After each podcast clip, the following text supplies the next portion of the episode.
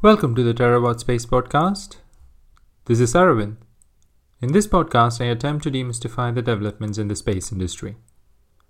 In this episode, I'm speaking with Kevin Weil, President of Product and Business at Planet.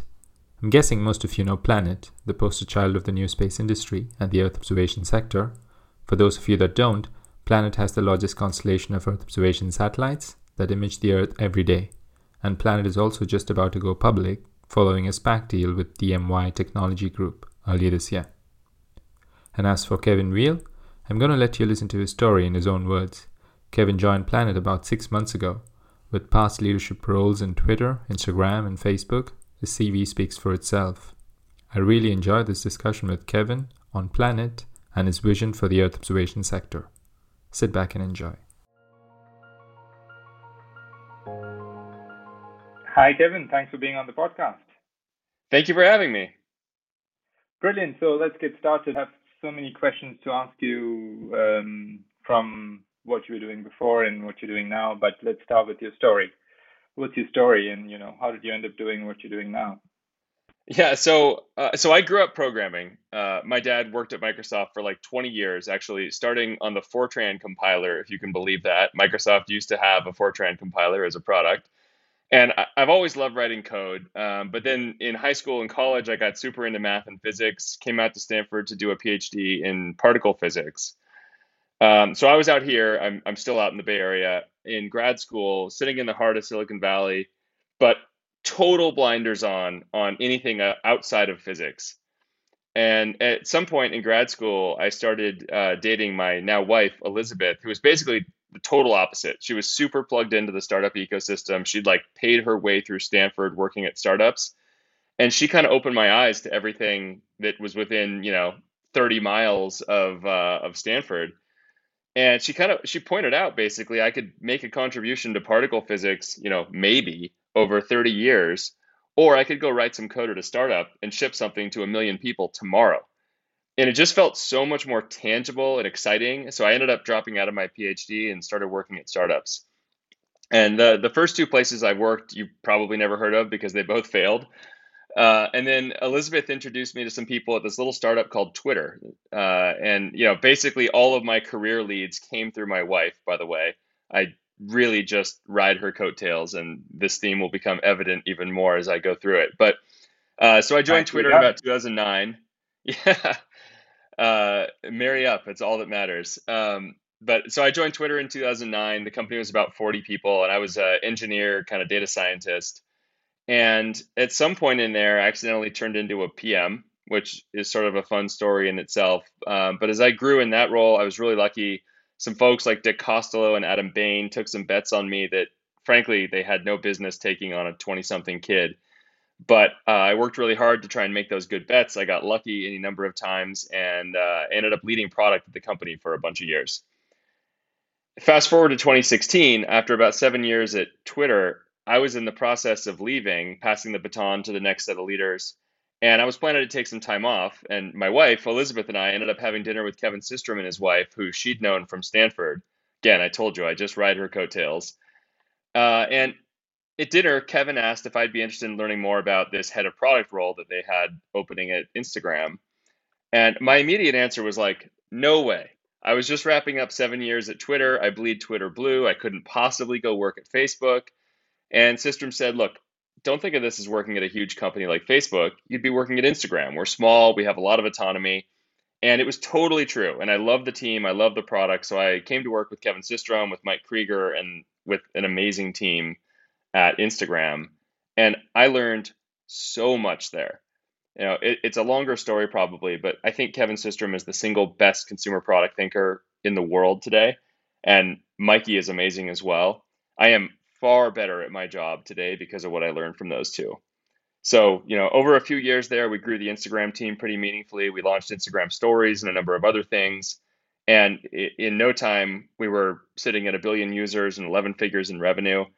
But like that's actually what led me to the next thing.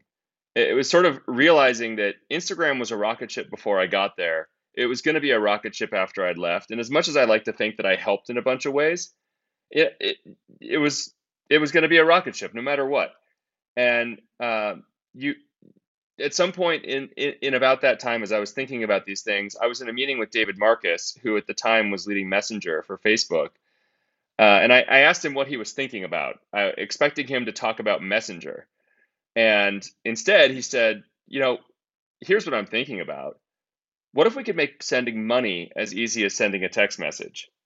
And what if we could do that with an open, interoperable protocol that would make money work a little more like email? Because think about it if I want to send you $5, the first thing we have to do is coordinate on which app we're going to use. Do you have PayPal? No, I use Zelle. Oh, shoot, that doesn't work with my bank. How about Square Cash? Oh, no, I don't have that. Like Venmo and PayPal aren't even interoperable and they're owned by the same company. And this is all just, you know, imagine we're two people in the US talking. It gets way, way worse if I'm trying to send you money in France let alone if I'm trying to send money to a friend in the Philippines. It gets expensive. It takes days to go cross border. I mean, it's just crazy. And imagine email worked that way. You have a Yahoo email address and I have a Gmail address, and we just couldn't send each other email? Preposterous. And can you imagine somebody's just saying, talking about sending a cross border email? Like, doesn't make any sense. We just send emails, right? It's an open, free global protocol. Why shouldn't money work that way? it's a huge mission and one that I still believe in. So I spent an amazing three years working on that. And I think that story is still unfolding. Um, Novi, the Facebook yeah. subsidiary that's working on this stuff, just actually launched, uh, I think, on Tuesday. But uh, you know, at some point in there, I started realizing I was spending a lot of my own personal spare time reading and thinking about the space industry. I really missed getting being closer to science. I believe like the next decade is the decade where space is just going to become part of our daily lives. And that's the most interesting time to work in any field because you have a lot of leverage to make long lasting impact. So, you know, I can talk about why I joined Planet and why I'm so excited about our future, but maybe I'll stop there because this has been a long answer to your question. Well, yeah, I mean, it's been an interesting story, right? So confined to the world of tech, and it had not gone into space tech yet. And for you know, for listeners wondering why I have someone from you know X Twitter or X Instagram. Um, now let's go to get on to your next step. Uh, why space and you know why planet? Uh, I think why planet I can kind of see because I think you're on the you're on the board of the Nature Conservancy if I if I understand that correctly. So you mm-hmm. know there seems to be like a fit with planet and you know people know about planet and you know you don't need to explain what planet is. I hope that most of the listeners know what planet is, but um, so I can see some kind of fit, but why why not just stay in tech? Because there's a lot of you know well controversies recently, and also you know things to do in in tech, if if I can call that you know umbrella of companies tech. Why you know move to a completely new world of space tech, the planet in your case?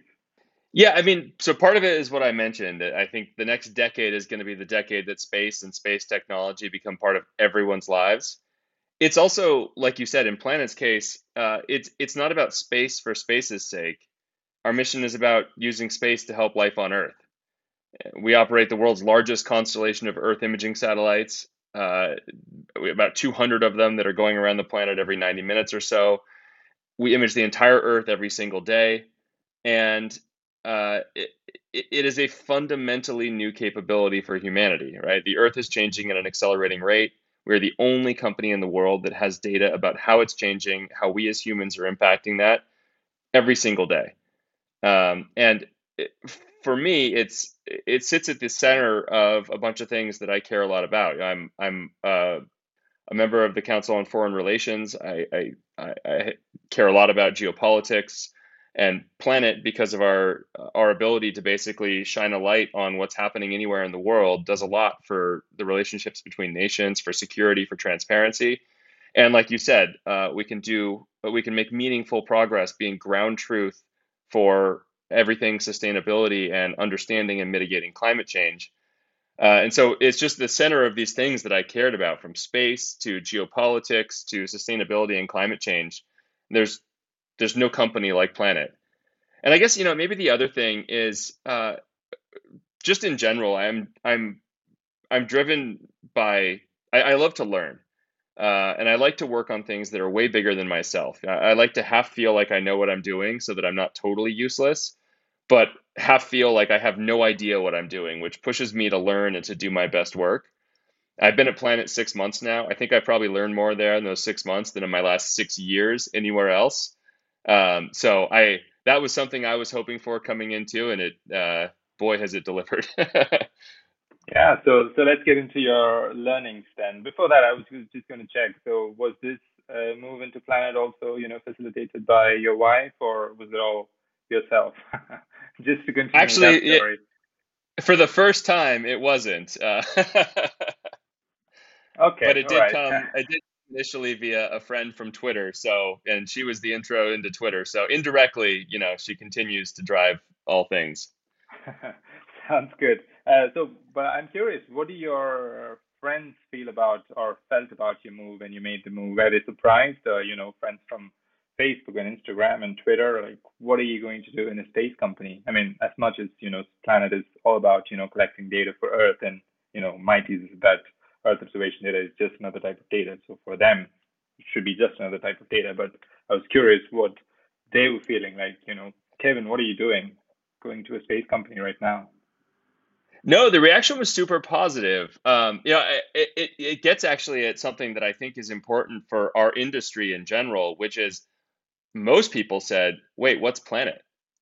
And uh, and to be fair, I you know before before I got into it and really spent a lot of time with Will and Robbie and the rest of the management team, I'd heard of Planet. I'd watched Will's TED Talk once or twice over the years, but it's not a thing that you think about daily as a as a consumer. Even you know me, who's into science and into technology, and I think that's a that's a big opportunity um, because most people have no idea that there is a company anywhere in the world that can image the entire Earth every day. And since they don't think about that as, as something that's possible, something that even exists, they don't think about the opportunities around it and how you can use it to, you know, as ground truth for the world. So honestly, uh, people were people. If I just said I'm going to Planet, they were like, "Wait, what's that?" But then when I said, "Well, and this is what we do: we operate the world's largest uh, constellation of Earth imaging satellites. We image the entire Earth every day here are all these amazing use cases around forestry and agriculture and defense and sustainability. People would just be like, wow, I had no idea that existed. And it's something that I really hope we as an industry can change because this stuff is important. It matters for the world, and uh, more people should know about it. Yeah, no, hundred percent. And you know, it's it's such uh, such an easy job for me when I go and speak in conferences, you know, trying to speak about the space industry or what's going on in Earth observation, you know, you just uh, show planets and, you know, you show the size of satellites before and then you, I, I like to show a picture of where there's this huge satellite and then there's a satellite that's the size of a cup. I think that's one of Planet's images. And I show that in mm-hmm. conferences and then people are like, wow, it's like, oh, that's the size of satellite and, you know, that can take a picture of the Earth um, every single day or, you know, more frequently these days. Um, all right, so let's get to you know what you've learned about the industry so far, but just an overall about the space industry. What are your overall thoughts? Obviously, you know, space has been in the news more so in the last few years because I got into the industry five years ago, and none of the main publications were covering space, and I had to just dig into space news or you know go into some reports, and now everybody has a space newsletter. You know, even Tech TechCrunch has one, if I'm not mistaken, and TechCrunch is something that I followed all along, and you know it all picked up in the last couple of years. Uh, when did you start following space, or were you you know into space um, before you joined Planet? Well, I'm a physics and math nerd, so I've kind of lightly followed it uh, for a long time, but never never super seriously. Uh, but I think, and this is more true the more I learn, it, I think it's one of the most important and interesting things that anybody can work on right now it touches on just about any branch of fundamental science you can imagine. And the implications for breakthroughs in this space are just gigantic. I mean, there are implications for national security and sovereignty. Look at the news this past week about China's hypersonic missile that leverages rocket engines. There are implications for transportation, both on and off planet, for communications with Starlink and other things, for sustainability and climate. You know, anything you can imagine, it's fundamental. And this is the decade where it really becomes part of our lives. And that means that now is the time to be working on it because the industry is going to upend all of those fields that we were just uh, talking about. And it's also, it's not just about space for space's sake. You know, look at Planet. We're using space to help life here on Earth. You've got data that comes from space, but our data can improve crop yields. It keeps the maps that we use, you know, Google Maps, for example, up to date, track supply chains and more. We're all travelers on this one single solitary spaceship Earth, and we've got to take care of it. But you can't manage what you can't measure. And so taking care of it starts by understanding the impacts that we're having. And as we start to work to mitigate those impacts, you got to be able to understand quantitatively what's working and what's not. And Earth observation data is a core part of that. And maybe the last thing I'll say is I, I, there's just something awesome as humans about having a frontier again. Uh, Robert Zubrin has written pretty eloquently about this, and if you haven't read his book, The Case for Space, you all should. Uh, I'm hopeful, maybe naively, that part of going out into the broader solar system will create sort of a sense of unity again. That even if we're all different, we're from different countries and different backgrounds, that we're all humans from planet Earth, and in the scheme of things, we're a whole lot more alike than we are different. Yeah, yeah, no, hundred percent. That's that's the beauty of working in the space industry, right? Like it thinks uh, puts things in perspective, like nothing else does in the world.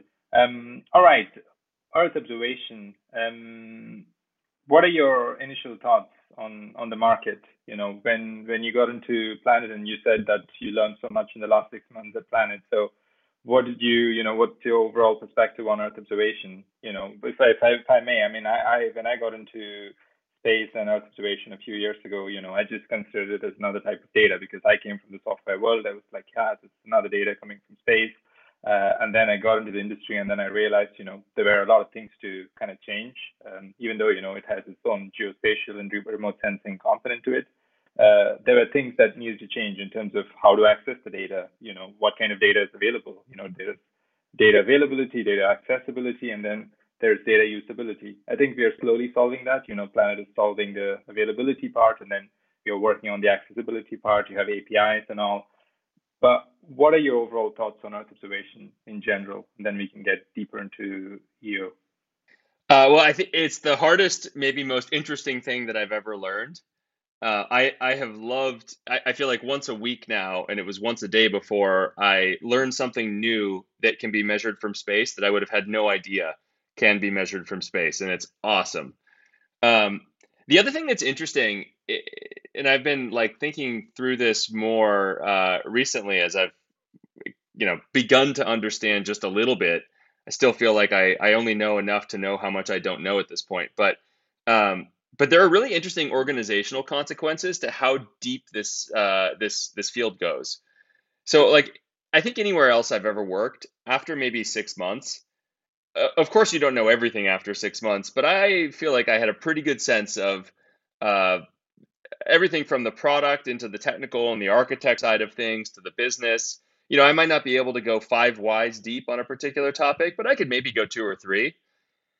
At Planet, I find that even like innocuous seeming questions end up running pretty deep. You know, you you ask a question and you realize pretty quickly the answer depends on like the thermal signatures of the satellites or the molecular makeup of a crop versus another crop or details around supply chain economics in a particular industry vertical. You know, things that take real expertise and mastery. So, after 6 months at Planet, I feel like I've got the surface level stuff more or less but often I can maybe go one Y down. And in many cases, I'm realizing I, I probably never have the full expertise to go down as deep as I wish I could or would like to go. And no individual person at Planet does for all of these different subjects at once. And the, the interesting organizational thing is it means that big decisions really become more of a team effort, maybe more than at other places I've worked uh, because you just need more people in order to be able to cover, you know, the ground, cover from first principles some of these questions. Um, but overall, I'm loving it. Like I get to wake up every day and work on a mission that I deeply believe in with a group of coworkers who are there for the exact same mission. Our tech stretches from like vertically integrated satellite manufacturing all the way to APIs and web interfaces. And we can feel the impact that we make with customers and on the world. It's hard work, but I'm having a blast. Yeah, no, vertical integration is, is pretty cool. Because um, I work for a company that you know also is vertically integrated by itself. But just for the purposes of people who you know don't understand about what Earth observation, you've been you know going on about Earth observation for the last five ten minutes.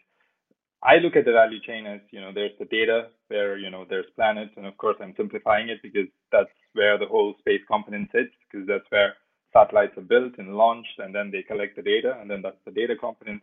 And then there's the what you call the modeling or the analytics component, where you know you try to spot the trees or count the number of buildings or you know count the number of ships, whatever you want to do. And then you have finally the insights, or you know the, the way I call it, the insights kind of part of the stack that's kind of how I view the Earth observation industry, or at least I've come to view it. Do you agree with it, or you know, what what would you you know say differently about how Earth observation is organized today, especially for those you know who who may be new to to Earth observation? Does that make sense, or would you do that differently?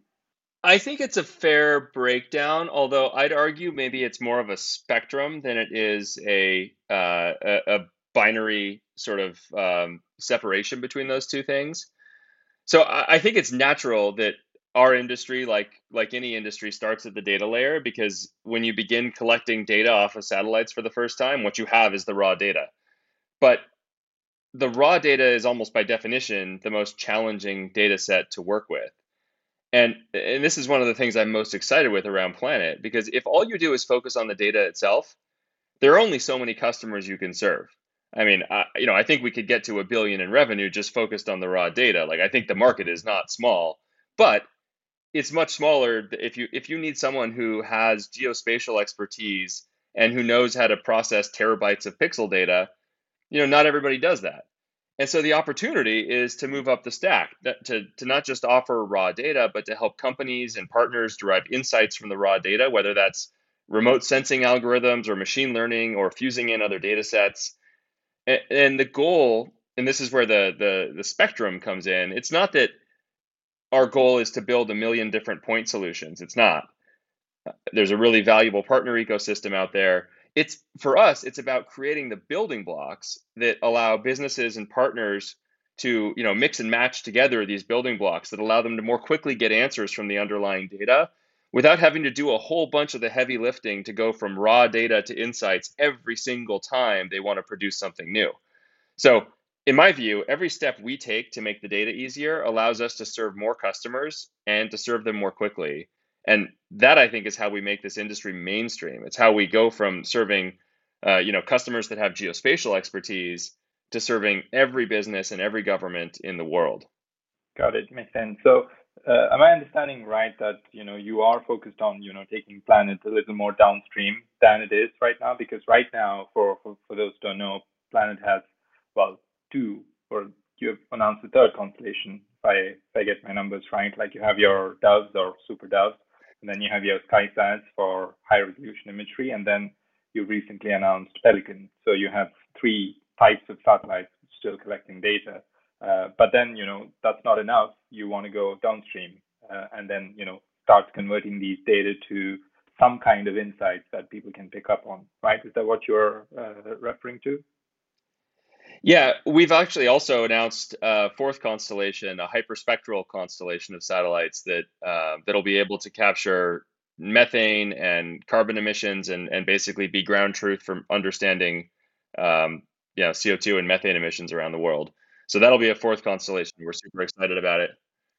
Um, but that's you know that that almost is case in point because then you're not just dealing with um, with mostly visual, you know, visual near infrared data, but you're into the hyperspectral data range, and there there are even fewer people who are experts in that.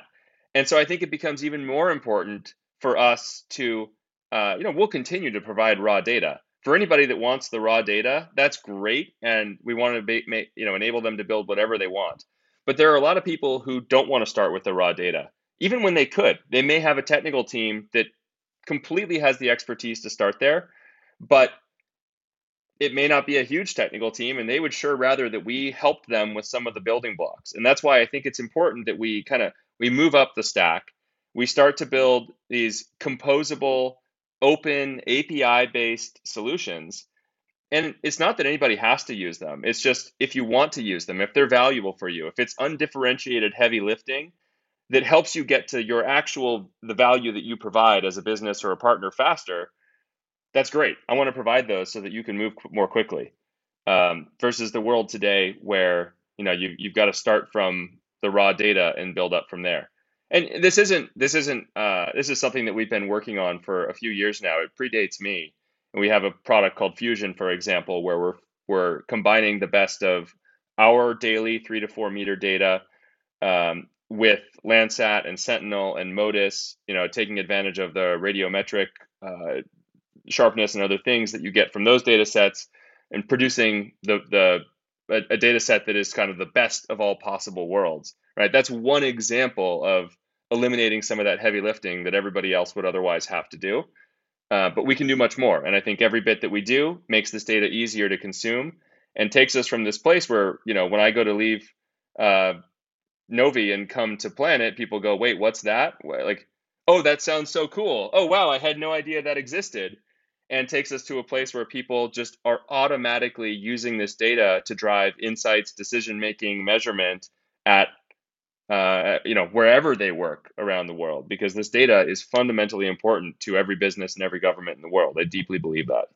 Yeah, definitely. I mean, Earth observation data is is super important, and, and, and you know we have a lot to do as an industry to evangelize this data because a lot of people are not aware. Well, I think rightly so because it's only been used in the defense community mostly, at least uh, until 2017-18 when you know commercial uh, side of things picked up. Um, but you know, obviously, there's there's more to be done. We're collecting more data than ever in the history of humanity, I think, which is great because we know a lot of what's going on on planet Earth from a scientific standpoint, which is great for climate modeling. You know, weather company that I work in, but also on for businesses, right? Like whatever they are they want to see, they can see now. Uh, and you mentioned national security and you know a bunch of other topics. Just to just to add one thing to that, it's it's evangelize, but I think it's also simplify. And I'll, I'll give you an example. Um, back in the early days of Twitter, we we basically started everything was API based, and the API was so easy to use that it was it, it was often an assignment in like you know 201 level college classes to go build a Twitter client. And as a result, you had this explosion in people experimenting with Twitter, and I think it helped bring Twitter mainstream. And if instead it was it was you know you had to ingest the entire stream of every tweet and put together big infrastructure and all these things in order to get any value out of Twitter, you wouldn't have seen that explosion of use cases and people trying different things and showing that Twitter could be valuable in a hundred different ways. There's something very analogous here, uh, and the more we simplify it, the more we make it easy to you know not just start with terabytes of pixels before you can get data, but just go grab a time series about something that matters to you or consume data in the form of an Excel spreadsheet.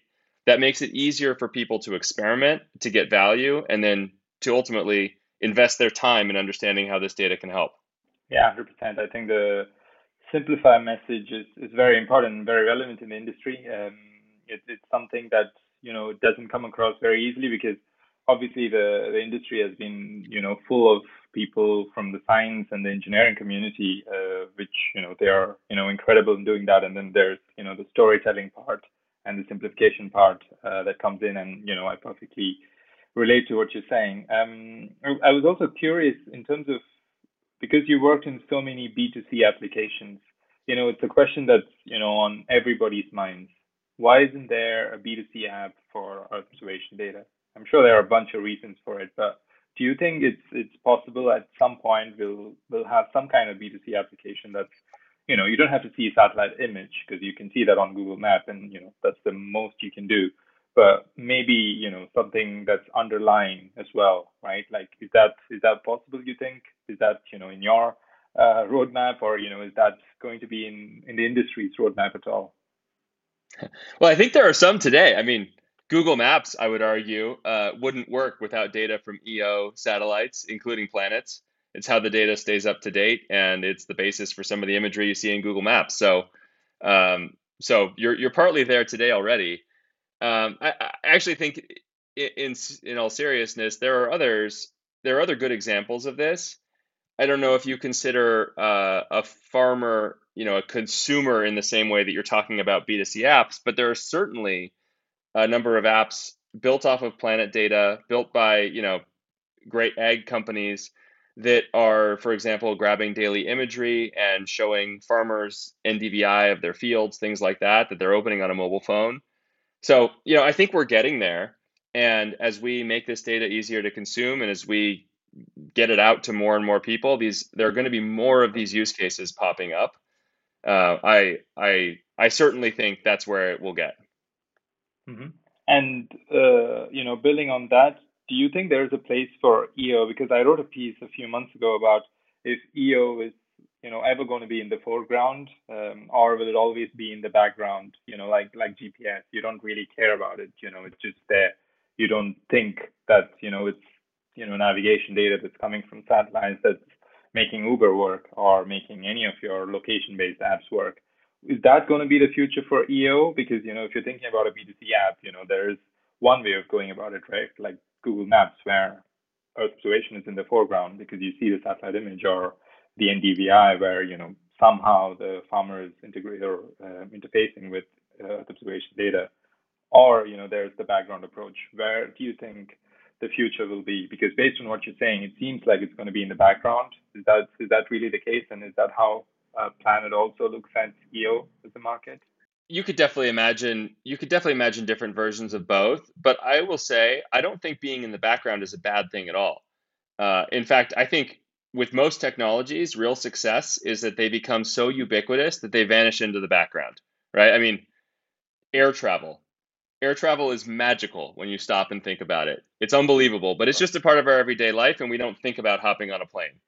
Um, I think as we uh, as we go forward and we start to on a daily basis use Earth observation data to understand the world around us, and we're we're not just thinking about pixels, but we're thinking about things like biomass and carbon sequestration and you know other kind of planetary or economic variables they're going to have Earth observation data at their root. They're probably going to have other kinds of data mixed in. And it's no one needs to think about the fact that they're from satellites other than that this is just a, a, new capability that humanity has and it allows us to better understand our world better understand the changes it's going through the impacts we're having on it. I, I think that would be massive success uh, even if it's only in the background. Makes sense. Let's go to Earth observation for a bit because uh, maybe it could also relate to you know your vision for planet and how you're thinking about planet. Um, I think that you know Earth observation, the big trends are you know two of the big trends are going to be in data fusion. You mentioned you know you unveiled a product recently, and I think there was also a product uh, last year or a couple of years ago, another data fusion product. So one of my trends is focused on data fusion and the ability to fuse different types of Earth observation data, not only but also with other types of data so that's one big trend that you know we need to focus on Earth observation because you know Earth observation data by itself can solve some problems, maybe a few problems, just by looking at the image or just getting insights from the image, but it needs to be fused with other types of data, right? Do you do you kind of agree, or do you think that we need to still pass the message of you know EO data being the main kind of component for a solution? No, I think uh, I think you you won't be surprised that I think fusion is a big part of the future, and it gets back to how do you simplify this data, make it more more easily accessible. If uh, it, fusion for is one of those things, it's a heavy lift. It's not easy to fuse Earth observation data together, to fuse data from different satellites, different you know parts of the spectrum, or satellite data with more terrestrial you know supply chain data, for example. It's hard uh, and no single satellite takes every measurement that you need, and you want to often complement these things with other data sets. If we can do that, then you know that's every customer that uses it. That's a customer that didn't need to take all the R and D time that we did to build Fusion. They didn't need to go replicate that across every single customer that we serve. We were able to do it once and provide a service for everyone else.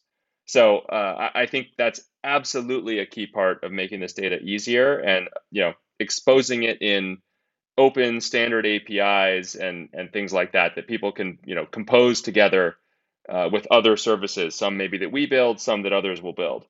Uh, I would love to live in that world, and I think um, you know it's the same thing as you think about expanding into different verticals. Like the way you make verticalization possible is exposing these building blocks. You know, uh, it's not that we're going to go build every individual vertical solution but I hope we can build a lot of the common building blocks for people and make it easier for the ecosystem to build these vertical solutions. Definitely, yeah. Verticalization was was you know another big trend that I keep seeing in the industry. Because um, obviously, Planet, would you put you know because you know I'm going back to the software background of mine and how we look at horizontal SaaS and vertical SaaS, and you know you have companies that are focused on specific verticals, and then there are companies that are horizontal. Uh, I consider Planet to be one of those horizontal multi-purpose data, right? Like you're not specific for agriculture, you're not specific only for defense, can be used all across the board. But how do you then, you know, go and start figuring out answers for specific verticals without really verticalizing? Because it's one of the questions that I've had about the industry and how we're going to evolve. Uh, maybe I shouldn't look at SaaS as an example because it's you know a completely different world. But I'm I'm just curious, like how is it going to work in Earth observation? Because you know you can be multi-purpose, but then you need to kind of specialize at some point, right? Like that balance is is almost hard to to implement. I think it gets at the importance of building a great ecosystem around our data. Um, if we said we're going to have to we're going to do everything ourselves, then there's no way that we would be able to serve the the thousands of different use cases across tens of different verticals. But uh, like I said, I, I think if we if we so we couldn't ever do that if we tried to do everything ourselves. But the opposite uh, or, or the other end of the spectrum is also not, I think, the best strategy. If we just said, you know, hey, we're here's some raw data, everybody go to town, because then you're asking everybody to build the same sets of things to start to get value out of the data. That's why I think the right strategy is actually somewhere in the middle. It's to to build a, a platform where that starts with raw data, and anybody that wants the the raw data, like awesome, we will always provide that. And like, I mean, there's there are so many amazing groups building on top of Planet Data today. Um, you look at like the education and research field, we see something like a new peer-reviewed paper built off of Planet Data every 18 hours. And like we want to enable those use cases forever. There's so much uh, value that comes from that. But a lot of people don't want to start there. They want they want us to help. And if we have if we have 20 different customers who are doing the same thing along the way to building their own solutions, I, you know, the product manager in me says we can make this easier for them. Let's let's build that common thing for them and let them build on top of that. And once you do that, you might find that, you know, six more need this this next thing. And so we can go and start to build these things for people, for for businesses, for partners.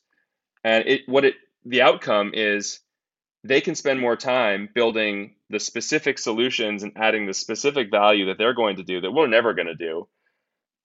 They're going to be able to get there faster which means they're going to be able to build their business more you know quickly more effectively. They're going to be able to serve more businesses and that's how we ultimately bring more businesses into this ecosystem and help more companies more governments around the world get value out of earth observation data. And you know i think you and i both agree on the inherent value of this like ground truth data for the world. So the more hands we can get it into, the more impact that that that we all make across the industry. Definitely, yes.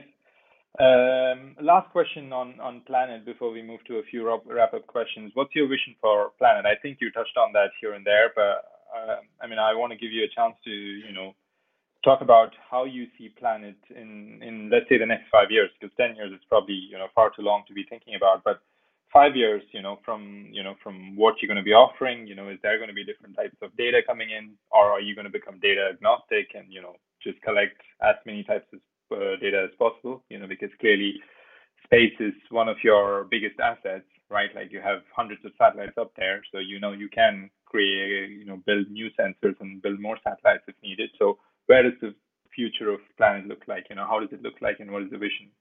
Yeah, you know, one thing I've loved coming into Planet, um, it, it, was one of the things that drew me to it as I started to get to know Robbie and Will is how deeply and uh, expansively they've thought about Planet's place in the world. And even now, as I get to know the business better and I'll have an idea and I'll go take it to Will or Robbie and say, hey, have you thought about this? They're like, oh, yeah, here, let me send you a doc that we wrote five years ago where we talk about that um, it's you know so as I I say that to say as I talk about where I think uh, Planet goes, I stand on the shoulders of giants. It's really impressive uh, the vision that is that has been necessary, and even just getting Planet to where we are today, which is no small feat.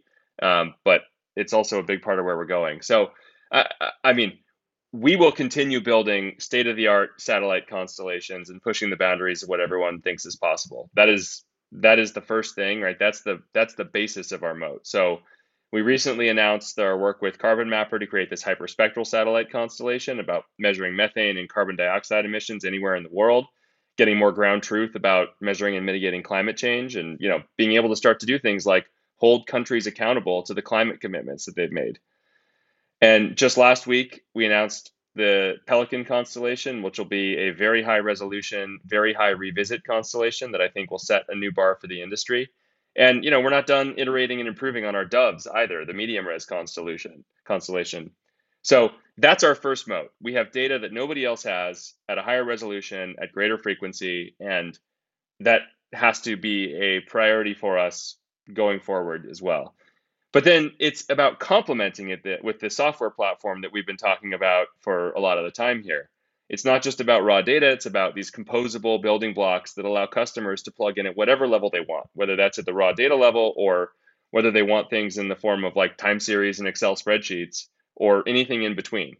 And I deeply believe the way we grow this industry is by making the data easier to consume and shortening the path from uh, from where the customer starts to where the solution they're looking for is. Uh, and so by 2025, I think basically every business and every government in the world is going to be thinking about sustainability, about transparency, about climate change. And I think Planet will be a household name because we're going to be a key part of measuring and understanding and ultimately solving these problems. Fair enough, makes sense. Um, that that's you know something to work towards, uh, but not to get pessimistic or anything. But I usually ask this question: What do you think can go wrong? You know, are you worried about something? I mean, it can be about you know Earth observation as an industry, or you know as the space industry itself, or you know maybe you can even extend to humanity. But what worries you, and you know what uh, what keeps you up at night? Um, maybe industry wide. I think the thing that would be most disappointing and you know, is potentially likely is that we continue to uh, as as this is maybe a bit of a US view, but we continue to fight amongst ourselves here in the US and we let partisanship take precedence over actually making impact. And if we let that happen, it means that we fail to invest in the technology that matters. We fail to play the long game. And we're not keeping our collective eyes on the horizon. And it, that means that would mean negative impacts geopolitically. And even more importantly, I think we'd be missing an opportunity to make a lot of people's lives better around the world. Uh, this, you know, the climate change waits for nobody, and we have to act now.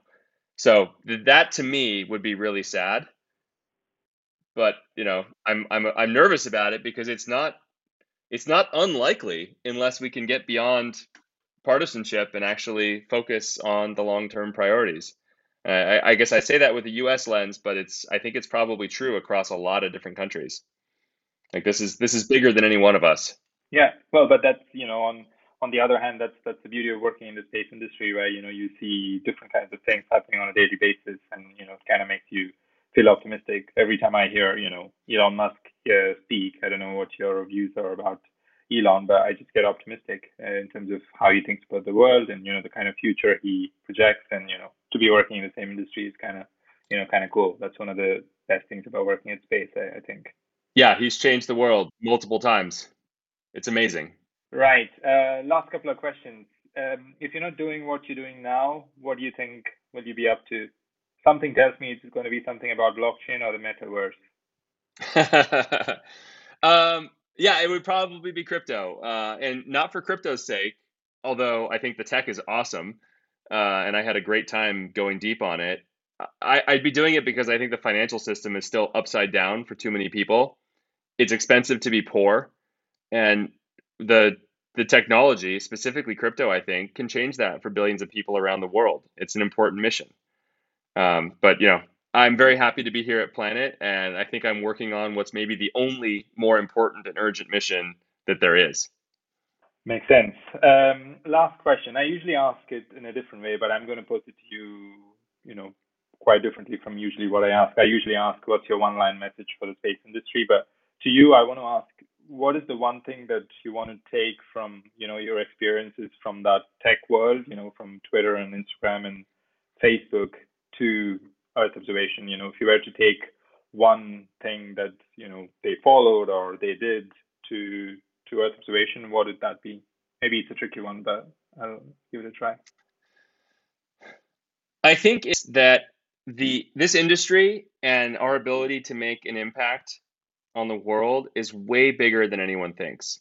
Uh, I, I, think too too many times people uh, keep their focus on geospatial, and our our opportunity is well beyond that. Uh, I'll give you an example. Um, this is a story that I I it's burned into my memory. Um, this is Twitter back in I think probably 2010, and uh, we are having our first sales conference.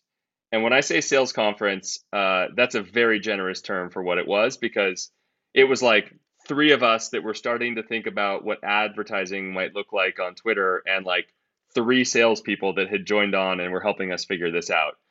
And it wasn't a sales conference in a big fancy auditorium. It was like we'd partitioned part of the micro kitchen, and uh, and and we're like having a meeting there while everyone else came in and got their snacks and their sodas and walked back to their desk. Um, but we had invited uh, Peter Fenton, from Benchmark, who was one of our VCs and was one of our board members. And he came out, he came to just talk about his perspective. And I think he literally went and stood on a chair just to give you a picture of, you know, this is sales conference is a very generous term, but here's Peter standing on a chair. And this is in 2010 when we were in the middle of like the the the fail whale for those who remember Twitter at that time. The site was down all the time. We had lots of interest, but like man, there were so many challenges and problems. And he stood on a chair and he said, Twitter is going to be a $100 billion company and it is going to change the world. It is going to be a part of the way the world communicates. Just watch. And I remember sitting there being like, and I, I, you know, this was 2010. I was giving my heart and soul to the company. I was working all hours of the day, you know, spending nights in the office. And I, I remember thinking, you know, eh, Peter, nobody nobody believes in Twitter more than me, but like a hundred million, a hundred billion dollars, that's insane. Like you're crazy. And now fast forward, whatever it's been, 10 years since then, Twitter's not quite a hundred billion dollar company, but it's not far off.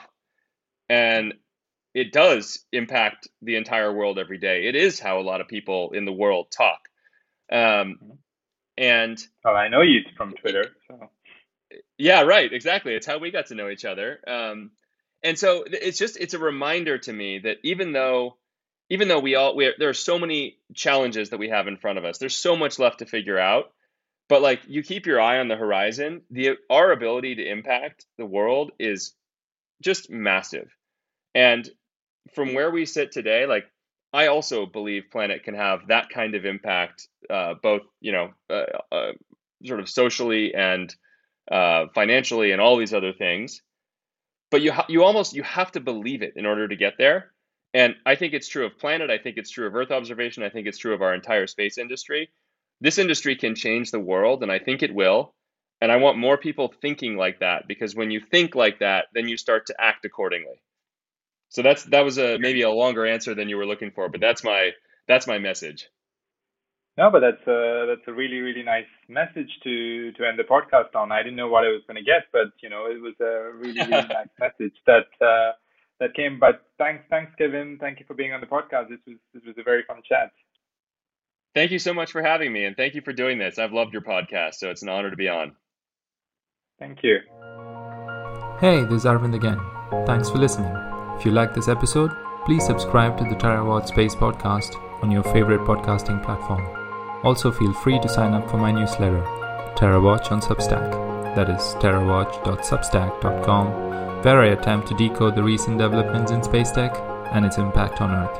Thanks again, and hope to see you for the next episode.